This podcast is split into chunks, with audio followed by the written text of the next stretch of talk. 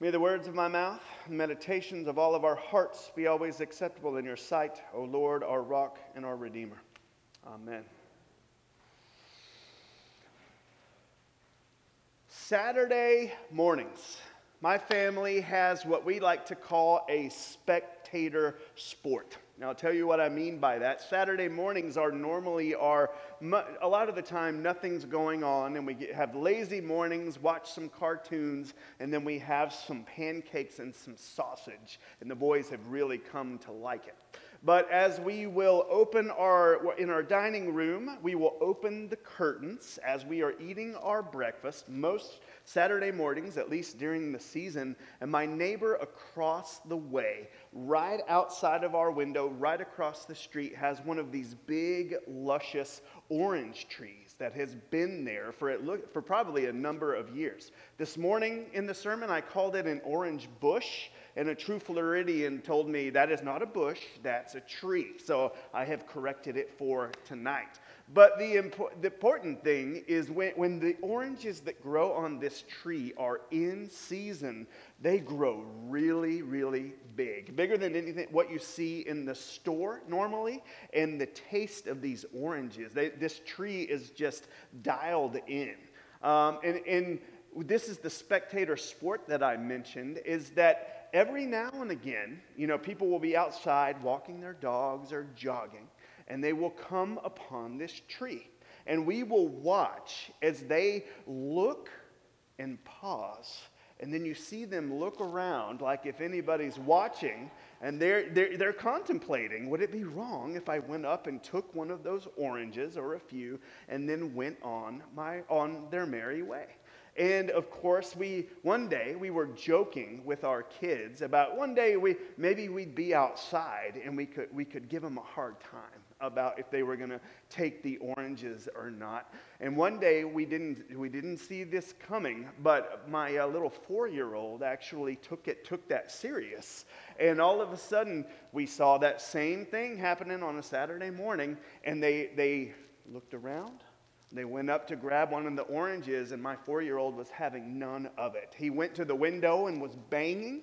And then this got the seven year old, the other one's like, let's go get them. And so they opened the front door and they started yelling at him, leave those oranges alone.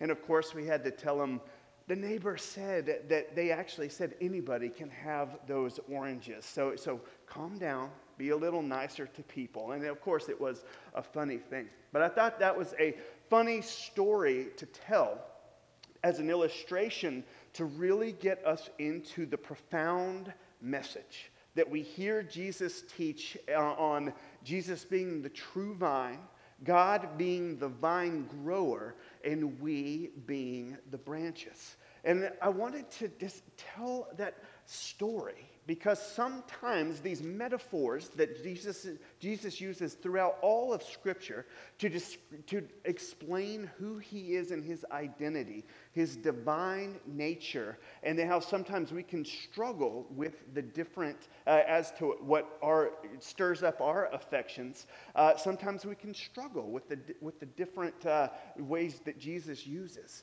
But I wanted, no matter if you are inclined and are a gardener, or if other metaphors tell you more about Jesus in this I am statement, I am the true vine, there is a profound message waiting for all of us. Let us start contextually, and this is important, and we'll come in towards the end of the sermon. This is actually happening. Jesus is giving this teaching. They are in the upper room finishing John 14, and in the start of the 15th chapter, it says they're getting up and they're heading towards the Garden of Gethsemane. And when they are there, Judas will betray Jesus, and Jesus will be arrested, taken to his, his trial and then hung on the cross. So, this teaching is happening right before things are about to fall apart for Jesus and for the disciples. And of course, after the resurrection, they would come to know it even better. But I, you'll see why, contextually, knowing what's leading into verse 1 that we have in chapter 15 of John tonight, why it is such a profound message for us all. So we hear right off of the bat I am the true vine. As Jesus is, is saying this, and God is the vine dresser.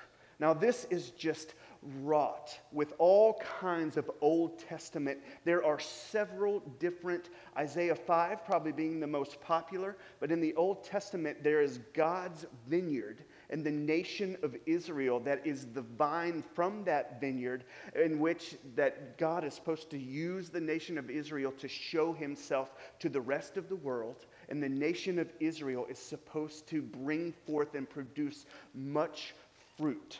And in the Old Testament, there is a negative connotation as the nation of Israel could seemingly not live into these promises of bearing fruit.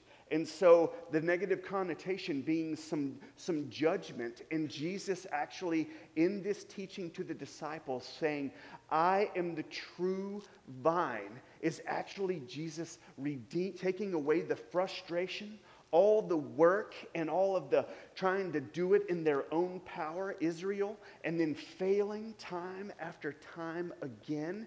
What we have in Jesus saying, I am the true vine, he is redeeming the people of Israel and saying, I am the one, the true vine, that, you, that through my cross and after the resurrection, that I will redeem you as the nation of Israel, no longer walking in a negative or a frustrated or a failure. I've got this.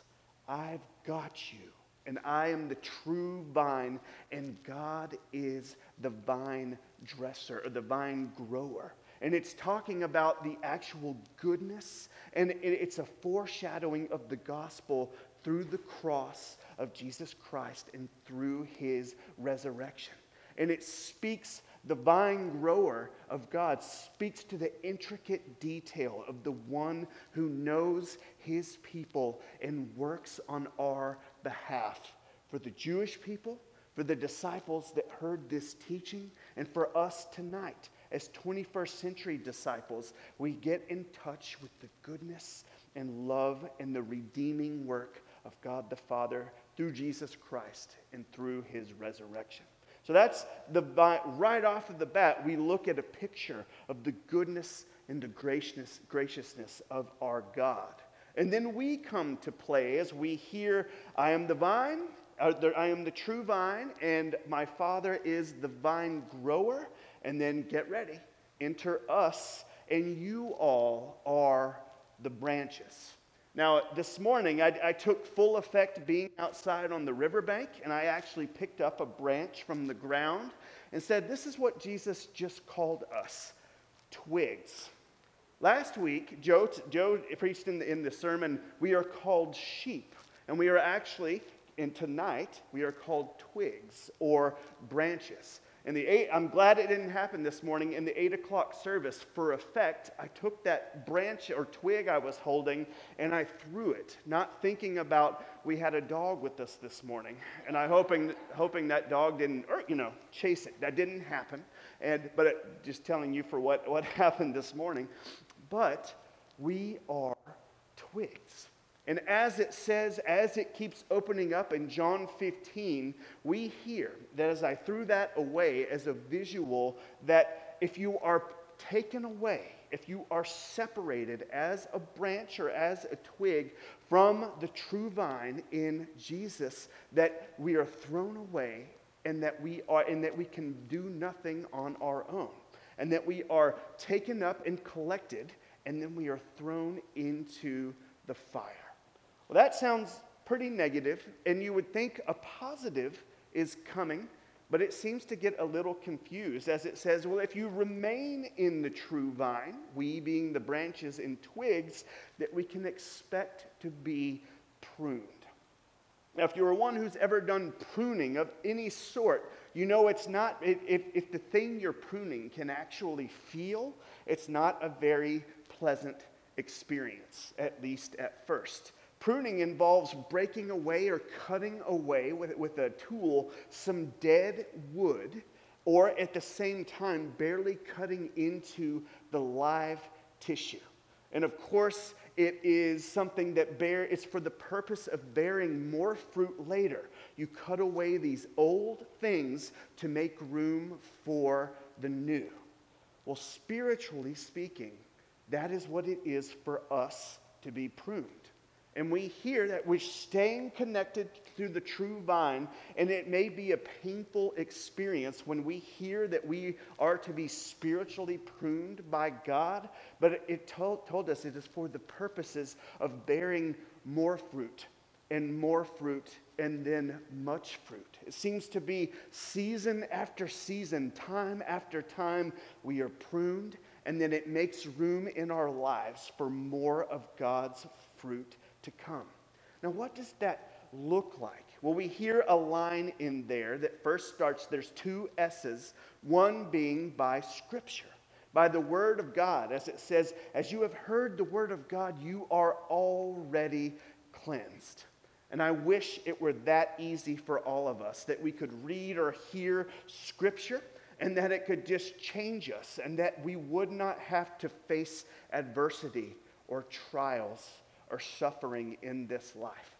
But we all know that those seasons of life come in which the pruning happens, that Scripture, it is a double edged sword, as I borrow from the Apostle Paul in Hebrews, that of course the Word of God for us is supposed to comfort the afflicted, but it cuts the other way. It is also supposed to afflict the comfortable.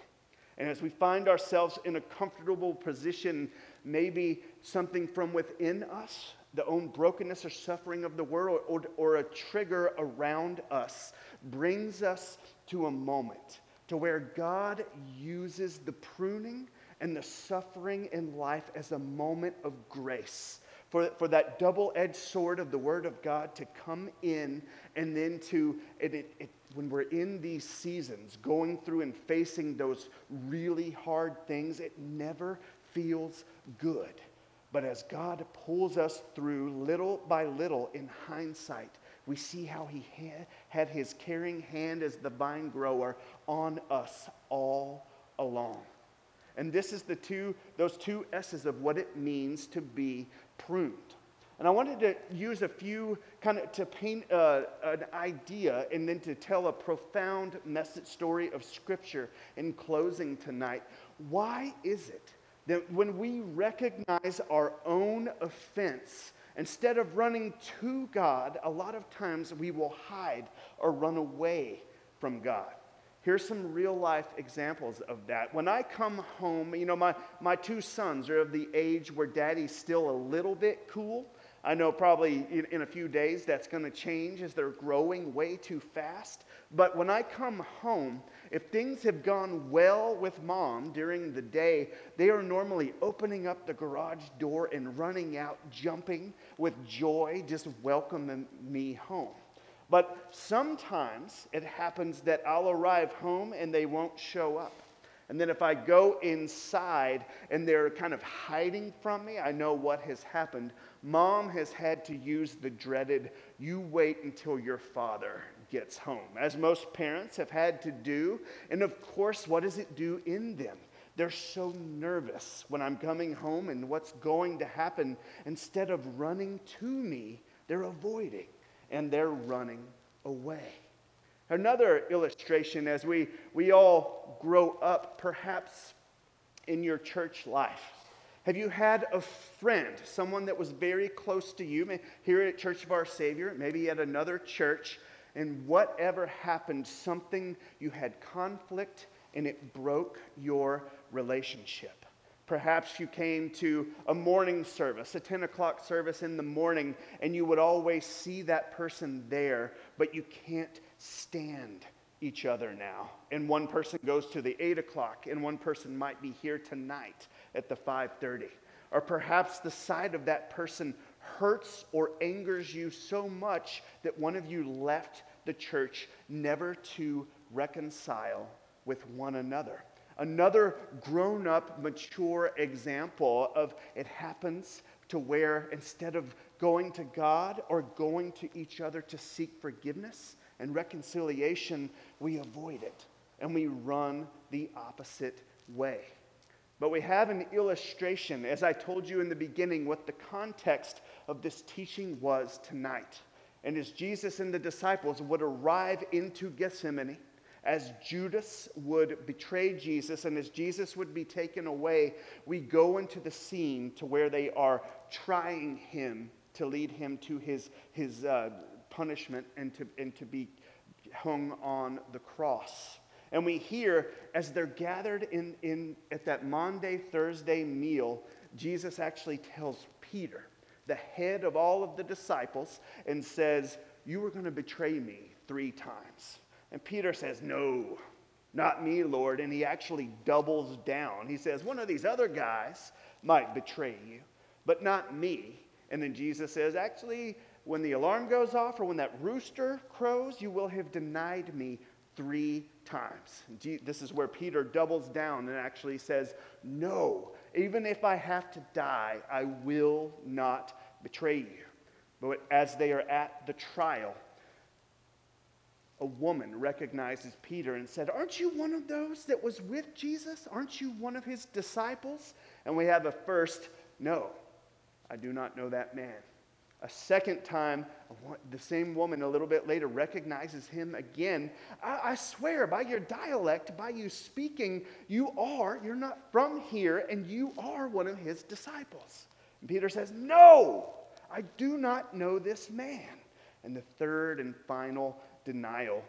Peter is obviously very vocal and loud and upset by having to say it a third time. I do not know this man. And he said it so loud that Jesus turns and locks eyes with Peter, and Peter's heart and his spirit are crushed. And he talk about an opportunity for Peter to do the same thing we've talked about. He betrayed Jesus in his darkest hour. Can you imagine the guilt or shame that must have set in when that was happening? And he has the opportunity run away from God and avoid because he recognizes his guilt and his offense. But as we see how heart transformation and God pruning in our lives works out in the life of Peter. Well, Jesus has risen from the dead as we fast forward a little later. But before they actually know Jesus is back in the flesh, we hear that they, the disciples have just gone back to their routine. And there's a small group of them fishing, and this is in the 21st chapter of John. And we hear they, from a distance, they see a resemblance of Jesus on the beach as they are out fishing after the resurrection. And there's Jesus in a fire and some fish cooking. And Peter's like, could it be? This is the opportunity, the heart change. He realizes he's the most guilty of all the disciples, recognizing his own offense. But instead of running away from God, he runs to God. And before the disciples can even get the boat turned, Peter jumps in the sea, swims to Jesus, and falls at his feet in a posture of recognizing the true vine and the care that Jesus has. And, we, and Peter is restored in that moment, no longer living into what he had done in the past and by no work of his own, but seeing Jesus and laying his life down and running to him, recognizing his own offense. He is wiped clean. And from there, you can see what the rest of the transformed life and heart of Peter leads Peter and the rest of the disciples to. Do you see what that is the profound message for us all? Then we, when we recognize our broken and sinful nature, that it, we, we have that opportunity, that we run away from God. But as Jesus is saying to the disciples, and he's talking to us right now, I am the true vine. And you don't have to, by your bootstraps in your own strength, time after time, fail and be frustrated. But you must realize, just like the nation of Israel, just like the disciples, and even for us tonight, Jesus accomplished what we could not accomplish, and he is who we cannot be. But the recognition of that sets us free to taste his the new identity that he brings to us all. In our darkest moments, even when we recognize the own offense that can be born out of our own hearts, we got to realize instead of running away and being shameful and, and staying in that, that kind of miserable existence, just like Peter, we can come recognizing the true vine and the care and love that God has for us. And we can fall and say, I'm exhausted. And Jesus doesn't just give us a, you know, a list of things to try to keep up a list of rules. What Jesus gives us is actually a living relationship, or as our metaphor tonight, we are connected to the vine as branches. And because of that, everything that Jesus is and his identity and everything that he has done for us flows through that vine and into us. And little by little, that pruning happens. But what takes the part of the stuff that we lay down is new fruit. And with Jesus and that fruit, that as we continue to be sanctified into his image and walking in our new transformed heart and identity as his disciples, the fruit that comes from him changes everything. Continues to change us from the inside out, and then what God will do through us in that broken world simply by abiding and being plugged into Him, having that relationship with Him. And that's our actual mission statement as a church is founded on this very principle that Church of Our Savior exists to meet people wherever they are on their spiritual journey to live into a personal and intimate relationship with Jesus Christ. The vine, the branches, it is a divine, ever living, ever growing connection with Christ. And it changes everything for all of us. Oh, honor, praise, and glory be to the vine grower who makes this possible and bears much fruit in our lives. Amen.